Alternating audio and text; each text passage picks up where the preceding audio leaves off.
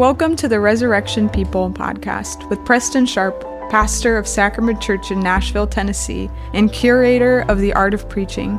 Each week, we look at three readings from the Bible, drawn from the Revised Common Lectionary. Find more at theartofpreaching.substack.com. Welcome back to the Resurrection People podcast. This Sunday marks the second Sunday of Advent.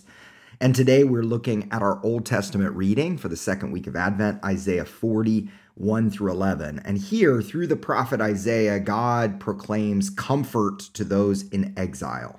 In fact, Isaiah 40 through 55 is set in a time after the Judeans have found themselves in exile in Babylon, which is a bit confusing because if you read the book kind of continuously, verse, or excuse me, chapter 39, the prophet talks about this deportation happening in the future, right? So it's it's looking forward to the future and saying there will be a day when there will be exile. But here, just in chapter 40, one chapter later, the deportation has already happened. And Isaiah is comforting the people in the midst of it. And it's really the words of God or the words of the divine council that speak comfort, saying it will come to an end. All right, so what's going on here? Well, the authorship of the book of Isaiah is complicated, and we don't have time to explain all of the theories today, except to say that chapter 39 is kind of a bridge between two time periods. There's the 8th century BC and then the 540s BC when God gives this word of grace and mercy. So, in between chapters 39 and 40, there's over 150 years of silence. This reading begins with a gentle picture of someone who's been in prison and now their penalty has been paid. Speak tenderly to Jerusalem, verse 2 says. She has served her time. The exile is imagined as a term of indentured servitude or even a prison sentence. Jerusalem fell to the Babylonians in 587 BC, and the book of Lamentations is kind of like an expression of the grief of that trauma. And throughout the book of Lamentations, there's this refrain there is none to comfort her. Here, the prophet says that time of mourning is now over. Now is the time for comfort. And this is good news. The comfort comes from God. They are described as, quote, my people, verse 1. This is powerful because in the book of Hosea, God had declared, You are not my people, and I am not your God. So we get this sense that the covenant relationship at least had been suspended. This suspension happened for Ephraim in 721 BC, for Judah in 587 BC, but now God reverses the declaration. The relationship is still true. They are still his people. Even as his people are in a foreign land, God has remembered Jerusalem. The phrase speak tenderly to Jerusalem is literally speak to Jerusalem's heart. Now is the time for comfort. It is also the time of preparation. There is a voice crying in the wilderness, Prepare the way of the Lord. Make straight in the desert the highway for our God. This is God's highway, a highway that he will travel to Jerusalem and he will bring the people with him. So the forgiveness they've experienced will result in a homecoming. This highway, this forgiveness, this homecoming are announced later in our gospel reading that we'll talk about tomorrow. And yet, even as God's people are told to prepare, prepare the way of the Lord, they're also told God will prepare things himself.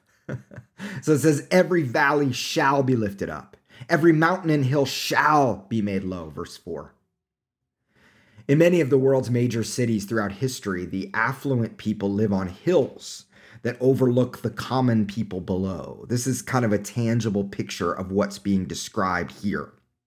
Those who stand on their proverbial high horses or atop their mountains, they will be brought low. Now, in this season, I can't help but think about the classic Dr. Seuss tale, How the Grinch Stole Christmas, the book and the films. Remember that the Grinch lives high above everyone else in Whoville. And Dr. Seuss does a wonderful job depicting this existence that is both elitist and sad. So the Grinch is high above everyone, judging their celebrations. But he is also deeply lonely. There is something fundamentally wrong about the separation between rich and poor, between social classes or castes. Isaiah paints a picture of a world where all of that will be remedied. Now, we can imagine that when for such a world to be remedied in that way, it will be painful We see this also in Mary's song in Luke 1 52. Now, some of these words are recognizable also culturally as they were cited by Dr. Martin Luther King Jr. in his I Have a Dream speech. So the words ring true in Isaiah's context and in King's context. Those who have done well in this broken, oppressive world, in God's new world, will be made low. Those who have suffered will be lifted up. Verse 5 says, All flesh together see the glory of God. Notice that God's glory is not merely revealed to his people, everyone sees it. The imperative, cry out, verse 6, and its response, what shall I cry, is this interesting interchange between, it's like a member of the heavenly council, which that's kind of complicated, but the, a member of kind of God's uh, staff or God's community, right, uh, is speaking, and then the prophet responds. So the prophet says these words of comfort are going to be wasted on human beings because human beings are like grass. They're here today and they're gone tomorrow. Even when it talks about human beings' faithfulness, the word faithfulness is the word hesed, and it, it's speaking to how even the faithful deeds of human beings, the things that we do that are faithful to the covenant and are consistent, even those things are fleeting. In fact, verse 8, the response from the member of the heavenly council acknowledges that.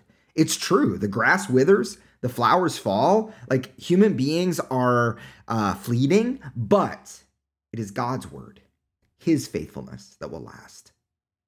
Walter Brueggemann writes The offer of comfort is not based on the suitability or qualification of the people, but upon the resolve of God.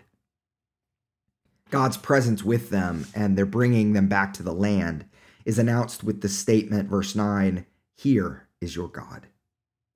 And notice God comes with power and rules with a mighty arm, verse 10.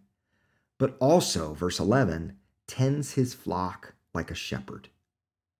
Both strength and tenderness are attributes of God. This is good news.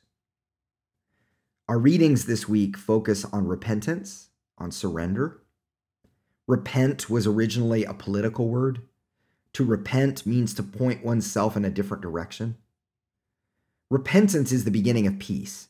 That's true in our relationships, it's true in every part of life that when we lay down our lives and we lay down our agendas, that that's the beginning of peace. Repentance is a kind of dying. It's a giving up, laying down our instruments of war and the ways we have attempted to run our lives. It is the definition of the cry in the old Christmas song Fall on your knees. Oh, hear the angel voices. The only response to the good news of God's love is full trust and surrender. It is in this making right that God's glory is revealed. Advent is not about looking backwards with sentimentality. It is looking forward to the only one who can make things right. And he has invited us to participate in that future coming here and now. Each time we lay down our defenses and seek to be part of righting the wrongs of the world, those places become signs of his future restoration. Thanks for listening to the Resurrection People podcast. Subscribe, rate, and review to help us get the word out.